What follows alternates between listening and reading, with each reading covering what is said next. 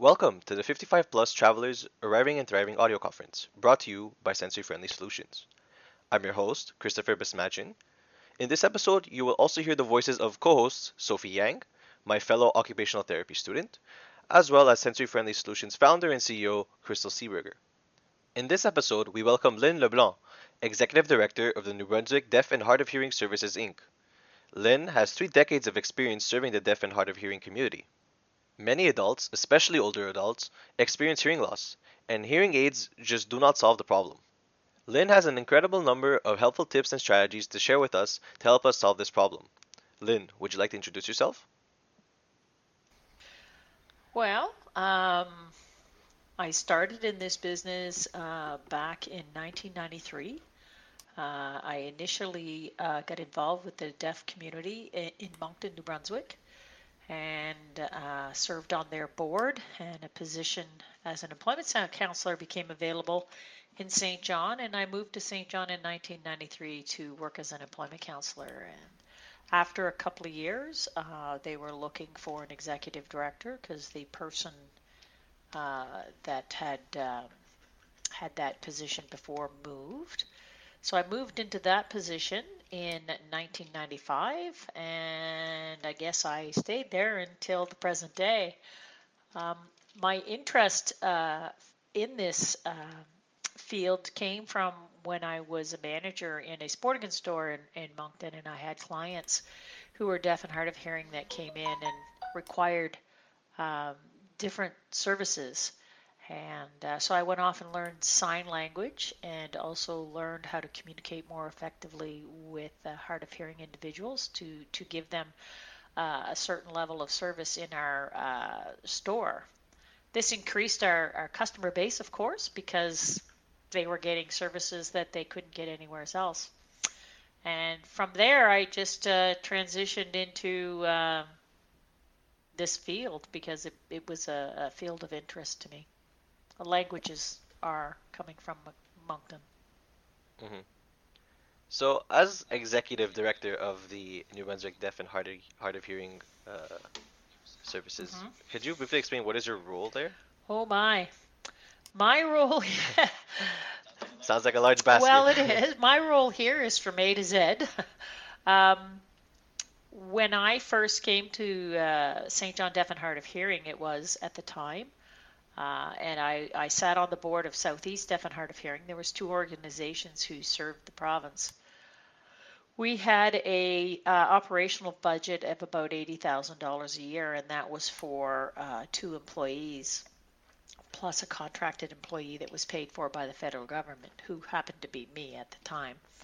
Uh, and then when we moved into when I moved into the executive director role, I uh, changed the focus of the organization to be uh, operate more like a business as opposed to a social services delivery. We still provided social services to clients free of charge, but we no longer provided services to the community and government and employers uh, free of charge. So mm-hmm. that allowed us to uh, have more financial stability and with that financial stability came more programs, more services. So now we're uh, operating out of three different cities. We serve the whole province. Uh, we've become New Brunswick Deaf and Hard of Hearing Services. So, so I'm, I'm responsible for all uh, employees, um, programs, services, uh, contracts with government, uh, finances, uh, now that the organization has grown, we have an operations director. So I am able to offload a lot of responsibilities on the operational mm-hmm. director mm-hmm. so that I have more time to spend on uh, government um, uh, development of programs and services and finances to cover those programs and services. Uh, and the development of new services. So uh, we started as a very, very small organization at $80,000 and we are now a million dollar service delivery organization. So we have wow. grown a lot. Yeah, we've gone from two two employees to 10 and we're just about to onboard a new one and we just got a contract uh, so we should be onboarding two or three uh, new individuals by fall. Wow, it's really good to hear that the, the, really growth over time is just wow, it's amazing. So you were mentioning uh, programs and services earlier. Mm-hmm. Um, mm-hmm. Could you tell us a few and what they entail? Well, we have um, programs and services, and I always say we do A to Z. We we fill in the gaps. Uh, sometimes there are programs and services that people want that don't exist, and so we just kind of invent them. Um, some of the programs that we have are um, language development programs for for young deaf children. We have uh, family support services for uh, families who have deaf and hard of hearing children.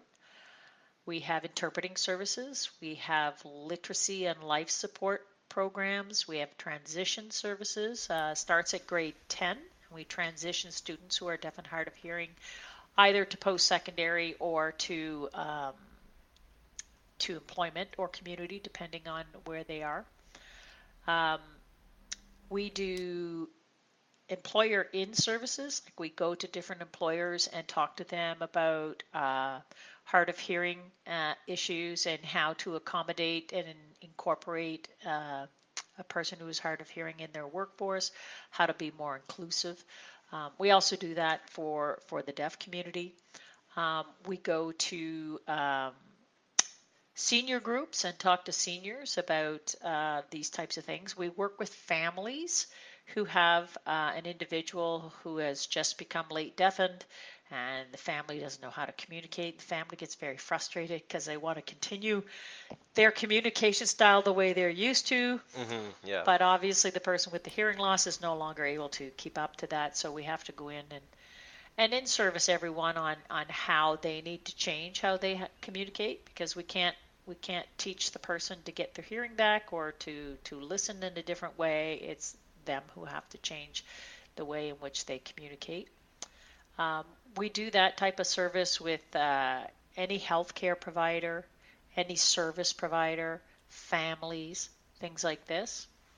Um, we also do uh, technology um, assessments. We go in for schools and employment and uh, some seniors if they want us to go into their homes, and we do an assessment on what types of technology would be beneficial for them for their daily living, something that will uh, improve their access to communication, these types of things. Uh, there's probably That's so a- much that's a more, but of- that's all I can think of right at the moment. Sounds like a, a whole lot of stuff, right? It's like a, a lot of programs, a lot of people. Um, in your experience working uh, at the New Brunswick Deaf and Hard of Hearing uh, Services, um, what has been your experience working there and working with the people and working with your clients and how does how is that has that ever evolved or it's it's always is it a constant learning process because you know everyone has different experiences and Well, it's it's always evolving and it's always different because each client that comes in has a different hearing loss. Hearing loss is not specific to a person, Mhm. um, and it depends on an individual's life experience and their experiential learning. Um, someone who's had a lot of experiential learning prior to their hearing loss uh, will adapt in a, a different way than a person who has hasn't had any. Um, And it also depends on uh, the onset of the hearing loss. You know, was it during zero to five? Was it during the developmental time frame? Did it come later in life?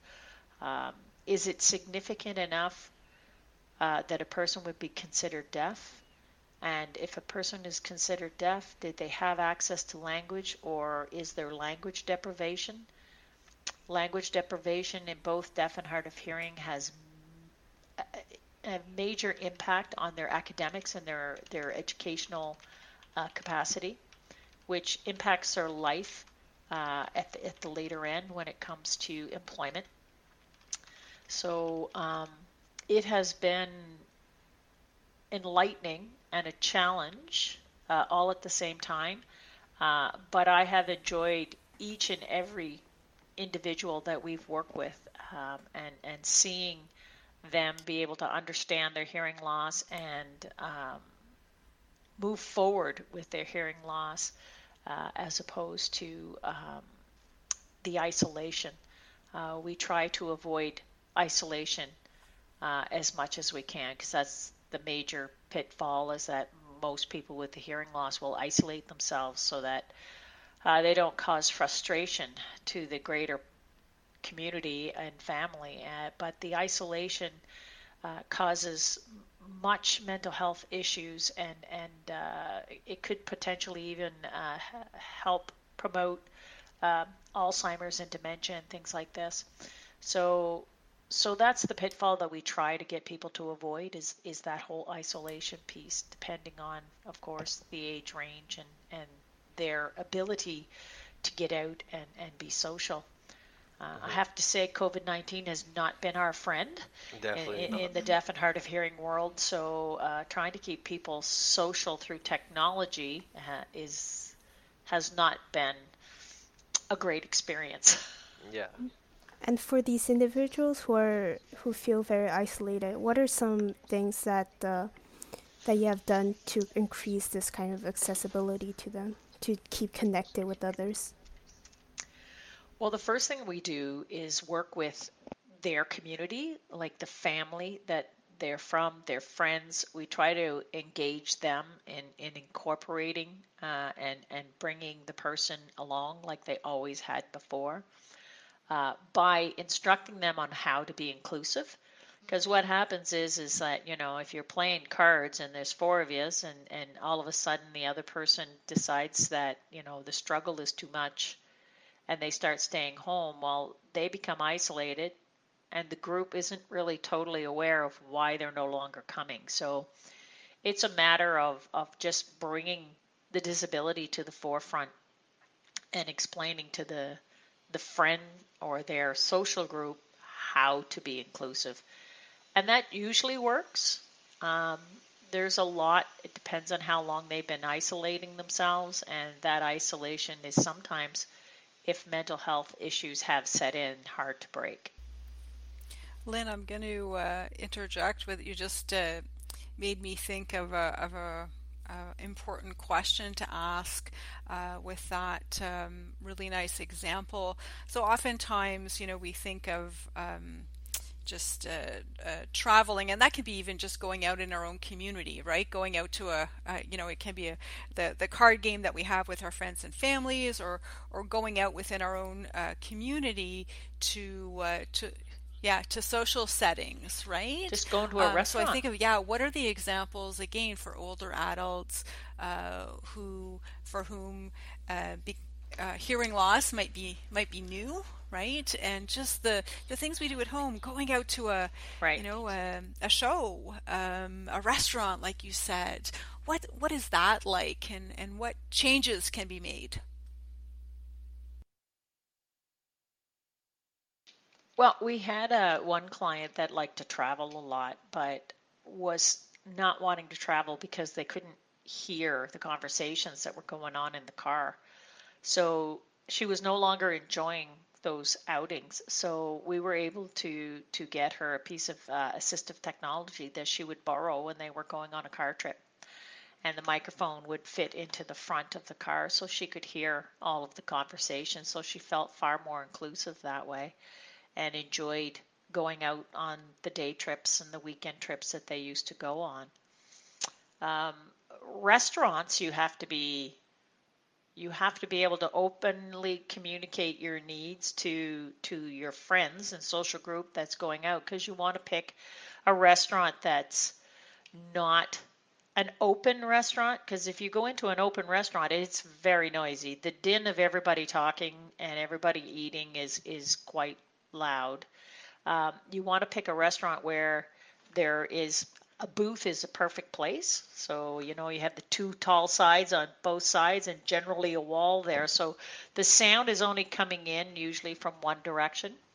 Uh, or if you're in a restaurant uh, that is a little more open that you haven't had a choice, then you want to seat yourself uh, behind a wall rather than in an open air so that the sound doesn't just travel by you. Um, and again, your your participants would have to be in service and you want to keep your grouping small. You don't want a table of 12 because you're never going to hear the person at the end of the table. then again, neither is the person with the hearing. If you're hearing, you're not going to hear a person at the end of the table when there's 12 true. people. Uh, but but the, the, the thing is is that people with a, a significant hearing loss have a tendency to believe uh, and they forget what it's like to hear. They have a tendency to believe that we can hear everything when when actually we all don't hear everything. But but my suggestion for those types of group is for social events is to keep them small so that the person with a hearing loss is not um, at a greater distance and because the further the distance the, the less that they're going to hear just gave some uh, really uh, wonderful examples in that lynn of just from the point of view of just the uh, the restaurant owner or operator right and and just you know the example of different types of seating right making different types of seating available to, to patrons of a restaurant. Do you have any other suggestions for those owner operators and uh, types of things that they can do to, to change to make travel and tourism for their guests more comfortable? Yeah, well, first of all, they need to have lighting. Uh, that's that's one thing that uh, happens often. They need to make their lighting uh, independent so that uh, if they have some consumers that come in that are deaf and hard of hearing that they're able to keep the light on their table and dim the lights everywhere else uh, so that they can see each other. Uh, keep keep on the tables. They don't they don't need visual noise because that tends to uh, get in the way of being able to see another person's uh, non-manual cues, so that you're able to uh, speech read and, and things like this. But most especially, they need uh, something that that has acoustically based. You know, something uh, it like not all restaurants have booths, but if you happen to have a booth when you're reserving uh, your your uh, place, they should mention that they have a significant hearing loss and that a booth would be the most appropriate place and they could reserve that. Um, the other thing they would need is is to ensure that the walls that they have where they have seating on the other side of the walls is that it's padded. If they have some some some nice uh, uh, quilted type padding you know that's very uh, very uh, designer friendly. That would be helpful as well. Um, because what happens is is they all put a ramp in and think that it's totally accessible, but but it's totally accessible for for people with mobility issues perhaps, but it's it's not necessarily accessible for for a person with a hearing loss. The other thing is is that 10% of the population has a significant hearing loss, so we're looking at a significant amount of population to try and encourage as uh, clients. And as the baby boomers, me being one of them, get older, the hearing loss goes down, and the biggest demographic out there right now that you want as a client or patron is a baby boomer because uh, they're in that age group. They they all seem to have uh, dispensable cash at hand, and they're the ones that you want as repeat customers. Yeah, you don't want them having to say, "Oh, I don't want to go there because I'm gonna have trouble with X, Y, and Z." Right? They, you, you want to accommodate them as much as you can. Absolutely. It it just provides a good customer experience too, right?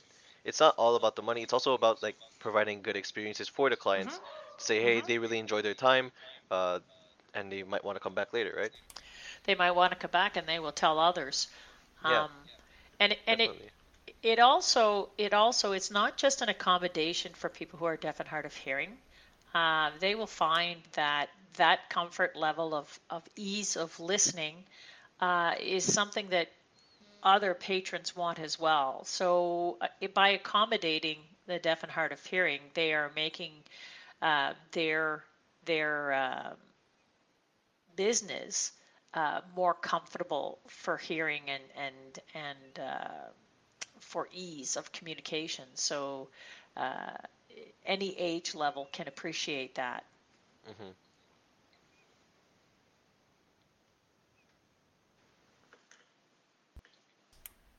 So, thinking about environments that may be pretty loud, like for instance, airports or train uh-huh. stations, can you think of some ways to increase the accessibility for people with hearing loss?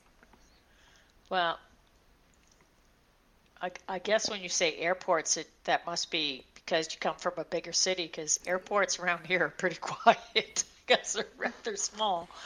But um, they need uh, because when the announcements come out, they're they're always garbled. So a person with a hearing loss is never going to catch that, and they could potentially miss their flight or miss a change of gates or a- anything like that. So in in a, an airport, they it should all be uh, done uh, visually, uh, so that they're able to, uh, you know, they're going to do it auditorily always, but they should also have access to uh, a visual notification. And uh, federally, now I I have not checked uh, what type of accommodations federal uh, regulated airports and train stations have done.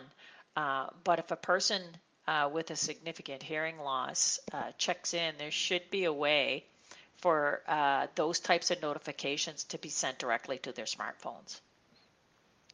Uh, we live in the world of technology right now, so that that should be uh, something that is easily done. I mean, they now have smartphones that link directly to your hearing aids so that if you're in a small environment, you can use your cell phone uh, as the microphone, uh, similar to an FM system, which cancels out the background noise so that you just hear the voices. So they're, the technology is advancing day by day for people with a hearing loss, and and uh, places like airports and train stations and bus stations uh, should be able to uh, use that technology. Yeah, because if you think about it, we hear the PA, we hear the person saying last boarding call, but we never see anywhere that says last boarding call, right? You just see that huge board full of date, mm-hmm. times, and destinations, but you never hear those announcements that we hear. We never really see them, right? Right. So it must make because, it hard for yep. some people who say, "Hey, what did the person say? Did they call my name? The, do they need my luggage checked? The, is it my mm-hmm. flight that's being called? Like, mm-hmm. there's all, there's all those doubts that creep in sometimes, especially in an that's airport right. where it's super busy. There's a lot of people around you yep. know, especially in a bigger city, right? Yep, yep. And and it shouldn't be that difficult for them to set up something that would would go directly to one smartphone. You would have to register for that, but I'm I'm assuming hard of hearing travelers uh, would have no issue registering for those types of notifications to come straight to their smartphone so that they're aware of last minute changes. Mm-hmm. As PA systems are probably the worst possible medium for uh, the uh, disbursement of, of notifications when, when you have hearing loss. Mm-hmm. Um, shifting gears a bit, uh, I want to talk about, um, let's say, traveling and site visits and museum tours and uh, concerts and all that kind of entertainment. Let's say that someone would want to go to if they're visiting another town or they're just so, mm-hmm. moving around their own town, right? Are there any common difficulties that you hear from clients about going to such events? I remember, like before, you mentioned the restaurants and stuff, but are there any more significant ones in those types of settings? Um, yes, of course. Depending on um, depending on the um, the level of the hearing loss, uh, people who are deaf uh, rarely get access to any of that stuff. Uh, there are no laws in Canada as of yet to to um, enforce that type of accessibility. Um, it's not like if you travel to the states and you go to any of those events, you ask for the accommodation, you will get it. Um, for a person with a significant hearing loss, depending on the museum, some of them have the um, the headsets that you know when you get to a GPS location, it starts telling you what um, what the display is and what the mm-hmm. information is. Um, so so you can link they can link that to their hearing aids through Bluetooth. Uh, and that's providing the person with the hearing loss uh, that hearing aids are still functioning uh, well enough for them for them to be able to get the information in that fashion. Um, there are, like I said, uh, there are smartphones now that work connected with your hearing aids uh, that will act as a FMDM type system so that uh, if it's a guided tour, then the person would be holding holding the phone uh, or holding the mic or having the mic clipped on their, their shirt so that uh, you you can hear all of that uh, explanation. In in Canada, you don't get a lot of accommodations as as you go along because uh, the Accessibility Act is new and it's more for government services right at the present time. It doesn't really cover private um, organizations and private businesses. Uh, hopefully, uh, at some point, it will expand into that, similar to the ADA laws in, in the U.S., where you can go to uh, Disney World and get all kinds of accommodations. You can go to the theater in the United States and, and get all kinds of accommodations. So uh, we're, we're still quite a bit behind here in Canada for that. Uh, concerts, on the other hand, uh, I would recommend that uh, you put hearing plugs in before you go in. You will still hear the music through the hearing plugs, and you will not cause further damage uh, to to your hearing. Um, if it, if it's a music concert, there there shouldn't be a need for uh, accommodation because it's pretty loud to start with. yeah, definitely. Those speakers are pretty loud in those big stadiums, right? Even in the smaller venues, they sound sometimes as if uh, they're being blasted straight into our ears yes, and if you were a baby boomer, that's why the most of us are headed to the audiologists as we speak to get hearing aids to cover the damage that we did back in our younger years. so uh, I recommend that people wear hearing uh, hearing plugs uh, every time they go to a concert. Um, it will not it will not filter out the sound of the concert. It will just protect your ears from damage.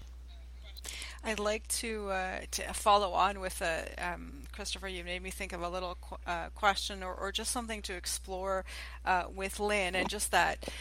I'll, call it the, that little bit of uh, uh, sensory overload or that sensory uh, sensitivity, um, and just so, for example, you know, Lynn, you talked about the the uh, hearing aids and the amplification of sound um, and the technology, some of the, the uh, significant advancements um, in technology.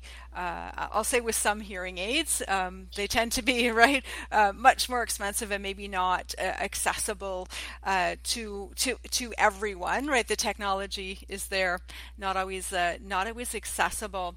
Um, so for for hearing aid users, um, so sound sound is amplified, right? And and sometimes it's not always the sound you want to hear that's amplified, right? It's not always the conversation.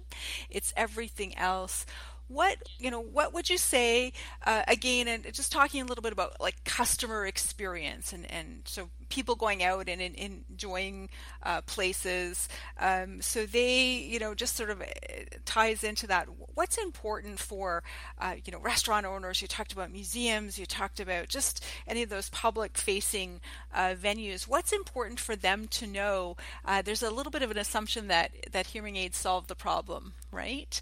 Um, and that that you know the sensory overload well you know they're getting a little bit more of everything with the hearing aids. What what would you say to that? Well i mean that that's a whole workshop in itself but but suffice it to say that you're right. The general public believes that hearing aids putting in a pair of hearing aids is like putting on a pair of glasses which is not the case.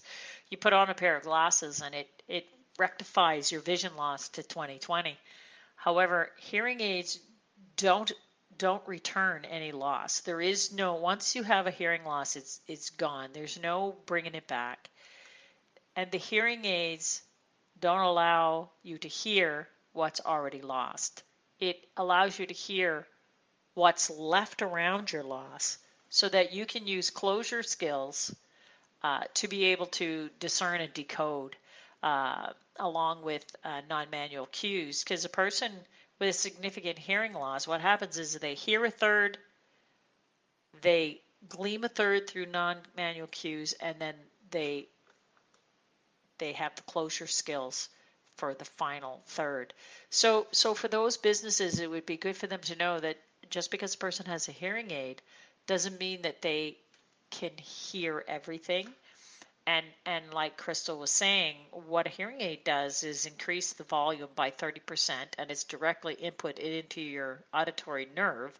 So sometimes it's hard to diffuse out all of that noise and hear the voice because the voices are at the very high end of the spectrum. So it takes a very little hearing loss for uh, the language discrimination part. Uh, so if you have a moderate hearing loss, you are already uh, losing a part of language discrimination. So it doesn't take much. So for those businesses, it would be important for them to know that uh, a person who wears hearing aids, you still need to incorporate non-manual cues. You still need to be able to communicate in an, a, in an efficient manner. You have to look at them. Sound only travels in one direction. If you turn your head, that sound is gone. If you look down, the sound is gone. You need to have eye contact and speak directly to the person so that they can hear you. And that's at all junctures. That means the hostess who's sitting you down, the waitress who's coming later, uh, all of those things. Now, if they look people in the eye and speak directly to them, uh, that's a matter of respect for everybody. That would improve their customer service not only for a person with with a hearing loss, but people in general. Um, so a lot of the the uh, the key points for for communication for a person with a hearing loss is also a key portion for people in general, and and uh, people in general will appreciate that those kind of uh, details. Lynn, that's uh, you've um, made that point a couple of times, and I think that's an incredibly important take-home message. What helps uh, people who are deaf and hard of hearing? What helps older adults with hearing loss actually helps many more people too. It's much like when they started putting in ramps for for uh, people in wheelchairs with mobility issues. Well, it also helps seniors. It also helped uh, parents with strollers. It also there's there's a whole significant uh, you know people out there that that one accommodation was meant for one disability group, but it helped a whole lot of people. So it's just the whole process of universal design and inclusion, yes, you're including people who have normally been excluded, but you are going to be including a whole lot more people by nature by trying to include this one group. Going back to your thoughts of like wearing hearing aids kind of amplifies the noise, I was thinking, uh, what what are your thoughts on background noise? Like, um, in restaurants they often like put in background music. How does that affect people with hearing loss? Well, it's just extra noise. Um, as a person who's hearing um, and and who's a, a, baby boomer and starting to experience hearing loss for themselves, uh, I personally don't like background music because music tends to get turned up and up and up and up and uh, generally you have a hard time communicating with the person who's actually sitting across from you. So background noise is the biggest nemesis for a person with a significant hearing loss because then you're competing with the noise around you with the person who, who you're trying to communicate with. Uh, and that's in all settings work. I mean, I have a photocopier and printer right behind me, and, and when it goes off, I can't hear anybody else. So so it, background noise affects us all, and we don't realize it until it turns off, and then you go. As soon as the room is quiet, you have this calming, and what that what that is is that your brain is going, oh my god, because you're you're just constantly trying to tune out uh, background noise. And for those of us who have our all of our hearing, like the brain is able to, you know, screen out that background noise. But for those of us who have hearing aids, that background noise comes directly into the input nerves, and and you're it's not as easy to to uh, just tune that out. Um, I remember when my dad first got his hearing aids, uh, he put his hearing aids on, and he's like, "What's that noise?" And I'm listening. I'm going, "What? That noise? Can't you hear that noise?" Like that noise. Oh, Dad, that's the fridge. he had he just for the longest time couldn't hear the fridge anymore. He goes, well, that's that's annoying. I said, well, welcome to the hearing world, but you just that's that's the fridge. Then the fireplace went on, and he was like, what's that noise? I said, Dad, it's it's just the fireplace. He's like, oh. So he had to get used to all of those environmental noises again to know what they were, so that he didn't feel anxious that okay, is there something wrong? Uh, so so it, there's a learning curve for when people get hearing aids and start hearing the world around them again. But when you're out in the real world, there's a whole heck of a lot more noise uh, and background noises that you're not able to filter out. You know, when you're on the street and the cars are going and people are honking their horns and things like this, that's that's a lot of noise that is hard to filter out. And I would imagine it's harder now more than ever to communicate with each other if you have uh, hearing problems, especially with COVID and people wearing masks and being behind face shields and all these kinds of barriers. Yep. So not only do you have a barrier in front of your mouth, but also, if you have deaf and hard of hearing, you rely sometimes on that visual mouth yep. mouth reading. Is that is that the term mouth reading? Uh, visual or, cues. Yeah, the visual cues. Non-manual cues and speech yeah. reading. Yeah, and you rely yeah. on those like sometimes yep. because maybe you didn't hear it right, or you know you have to fill in that gap as you mentioned earlier. But with these masks on, it just makes it. I, I want to say a world of a lot harder. Well, right. COVID nineteen has not been friendly to the deaf and hard of hearing community.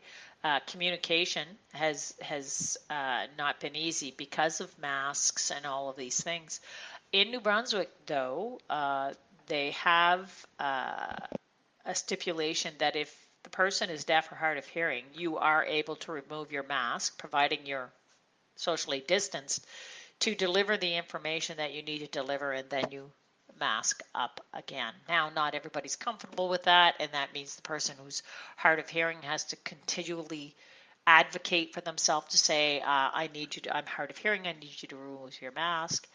Uh, and if they're deaf, the same thing. Unless they're with an interpreter, then they don't have to worry about it.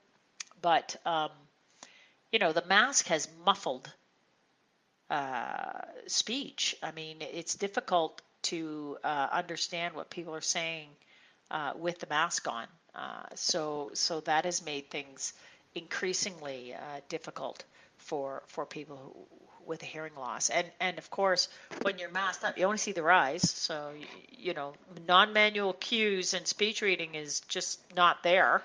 Mm-hmm. Uh, so being able to to connect the dots and close that gap has been a, a big challenge uh, for seniors uh, and for people who are hard of hearing.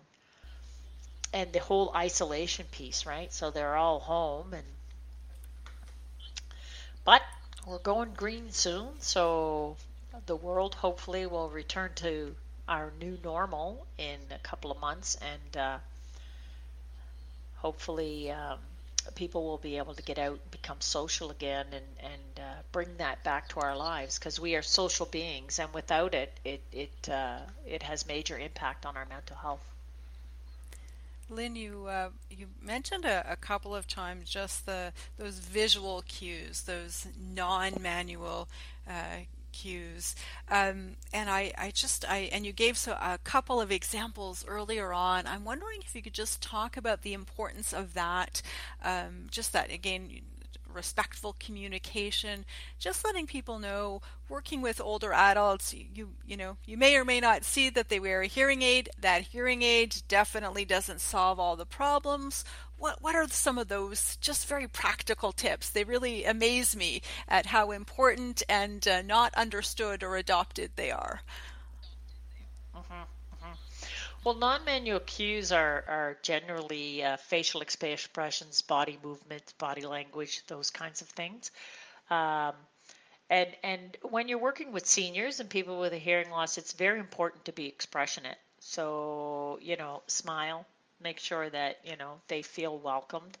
Uh, the other important thing is is to um, if if the communication is is uh, serious in nature, then you have to have a serious face on. And sadly, if you're angry, then you you can't be smiling and be angry because you know that the non-manual cues don't match the information. And people with a hearing loss will always side on the body language and the non-manual cues than they will to the actual words you're saying. Uh, so if you're saying uh, no, I'm not happy, and, and, and you're smiling, then they're going to go, okay, that, that can't be true because they're smiling and, and things look good. And uh, the body language also will tell all. In, in the deaf community, it's also movement, like leaning forward, leaning back, that they all have different meanings, even though you're saying the same thing.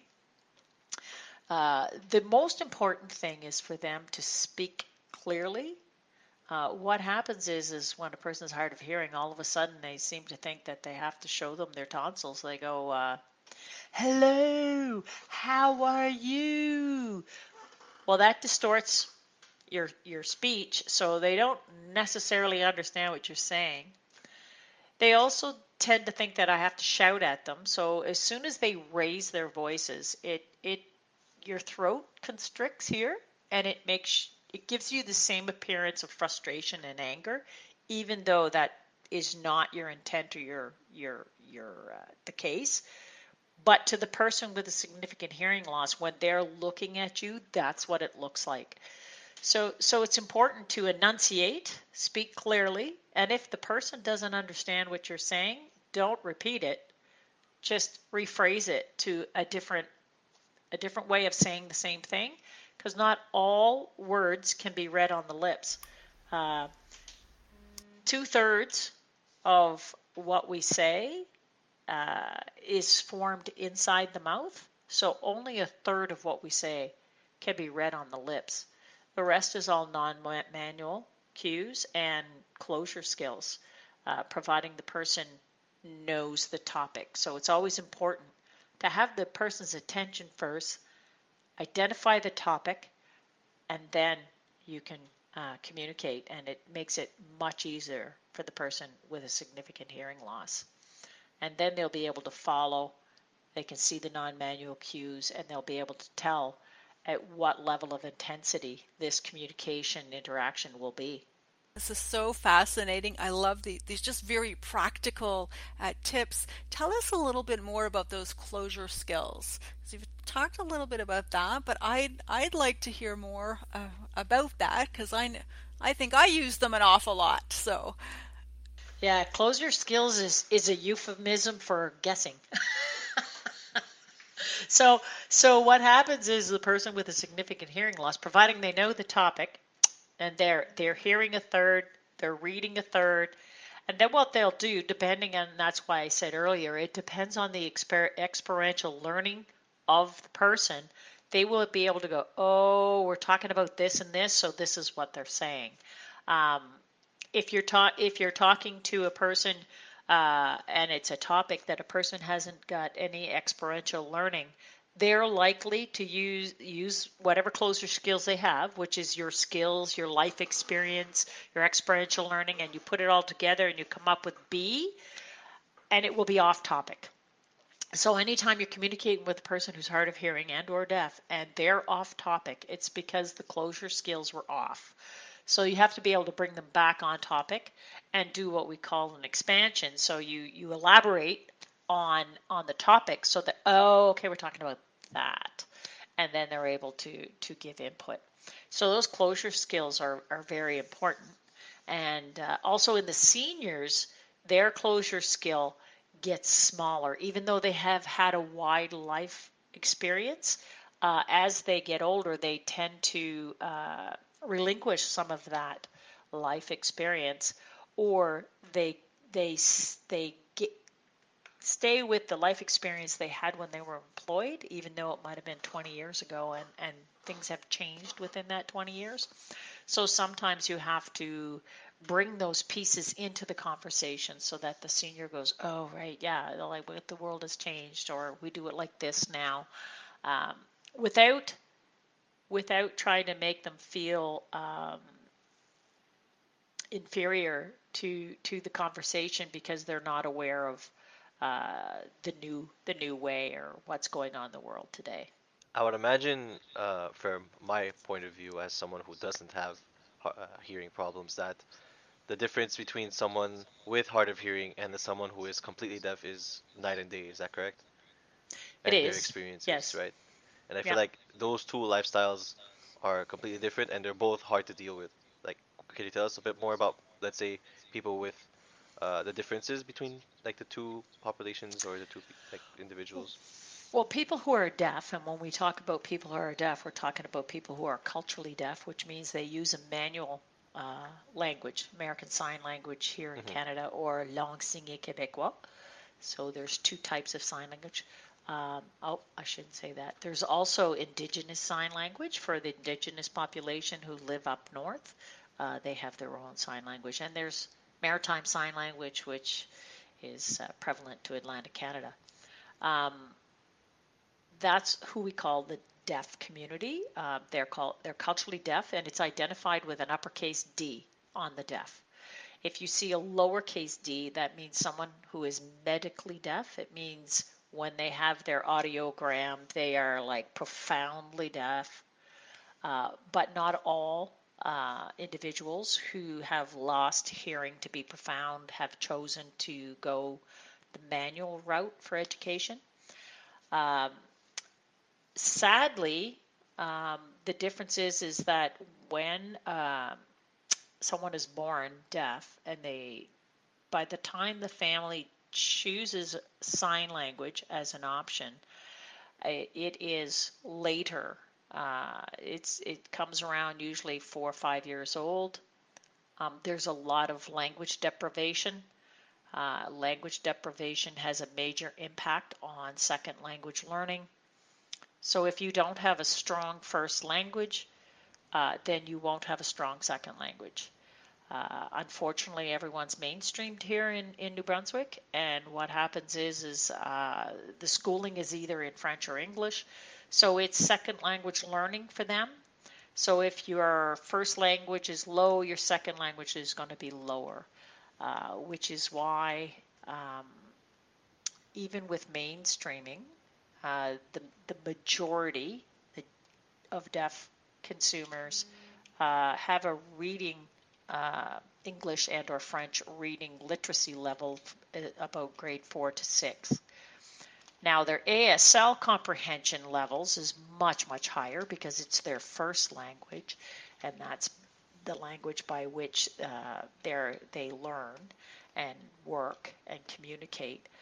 Um, they have a whole different cultural system than we do. Um, people who are deaf are collectivists.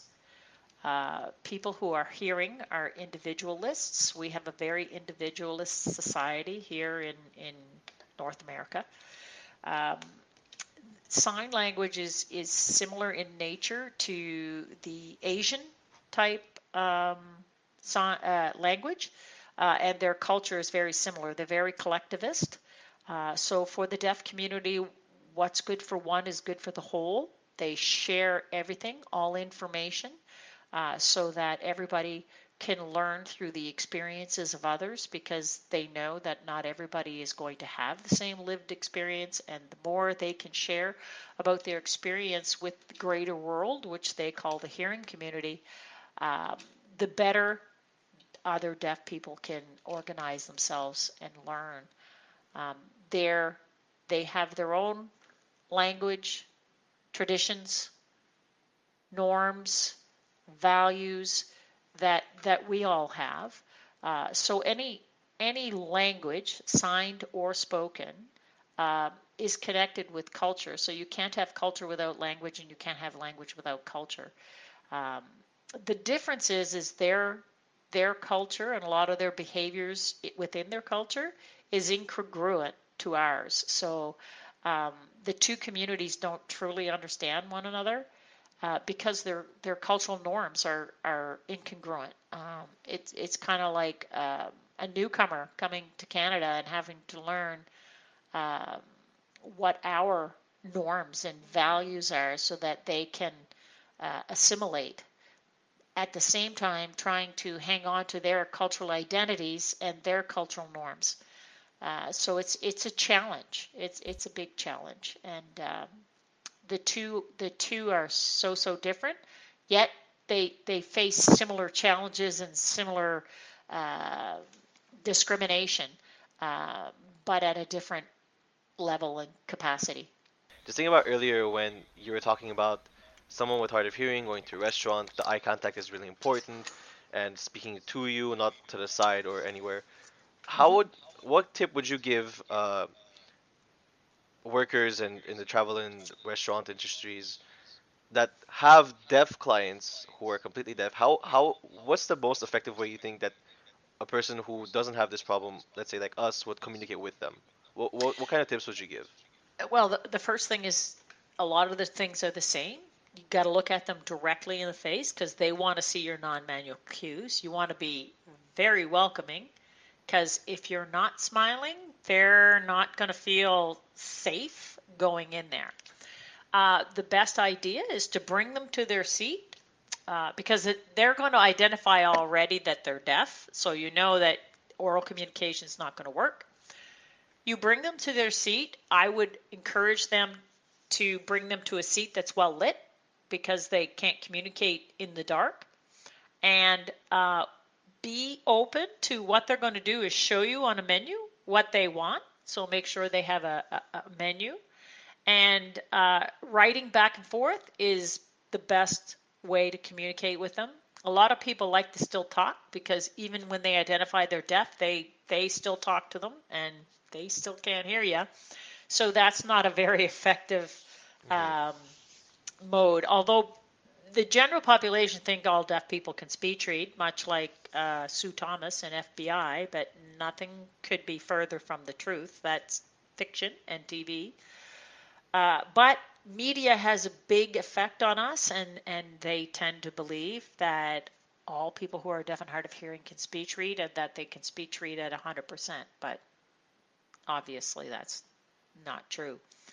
Uh, so, lighted area, looking at them, having them point and and uh, take their their uh, their their orders in that way. And if you want to communicate with them, just write back and forth. A lot of them in today's will take their smartphones and write out what their their order is and show it to the. But what has to happen is there needs to be a respect from the service industry when they look at the language from the deaf person because they're writing in their second language. They're not writing grammatically correct English. And what you need not to do is look at it and, and, and do one of these in the sense of, I, I don't really understand what this is. That's highly insultive to them, and, and they feel very self conscious on that. It would be like if you were an Anglophone and you were in the middle of Quebec and you used your grade four French to order your food, and the, the restaurant person laughed at you for, for your French, even though you're trying your best. So, so what we have to remember is English is not their first language. And and when I say that, often people in New Brunswick will say, "Oh, is it French?" No, it's not French either. It's American Sign Language, which is not a written form of language. So when they write, they write in in the order that it comes in their language, and and often it's it's backwards to to English grammar. But when you read it conceptually, you should know what they want because you're in a restaurant, they're ordering food. It's not rocket science. You need to use your own closure skills to figure out what it is they're asking for. Mm-hmm. And to do it without you know the eye rolls and the the the the furrowed brows to say, I don't really understand what this is, that makes them very uncomfortable and they feel very judged. Lynn, you've given us just a phenomenal number of incredibly helpful tips uh, and strategies and just our understanding um, has yeah increased tenfold. Uh, and exactly what we want for, for our audience, right? Just in a, in a lovely way, sharing what is helpful, right? What helps? Well, I hope. I hope it helps. Yeah. Helps include more people, right? Well, that's it. That's it. The the more we include others, the more we learn, because we all have more to learn about others, and uh, cultural diversity is uh, one of the richest gifts we could all get, as we are not alone in this world. Thank you, Lynn. I think I think some of that has to be part of our tagline for this yeah, IO that, that, conference. That last, we learned that was like really yeah. yeah, absolutely brilliant. Like I said, Sophie and Christopher. I know you can't you can't see my facial. You don't have any of my nonverbal cues throughout this whole thing, and I'm like, yeah, um, yeah, phenomenal, Lynn. I cannot thank you enough for just yeah sharing of your wisdom. Uh, and yeah, with, with, Sophie and Christopher, and yeah, with the our audience. Anytime, anytime. I would like to thank Lynn LeBlanc, Executive Director of the New Brunswick Deaf and Hard of Hearing Services, for joining us in this podcast. Her experience in the business is very valuable, and we are very glad that she was able to share her experiences and tips with everyone.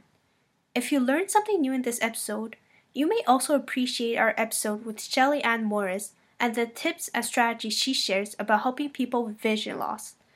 You can find more resources about making tourist attractions, events, and locations sensory friendly at sensoryfriendly.net.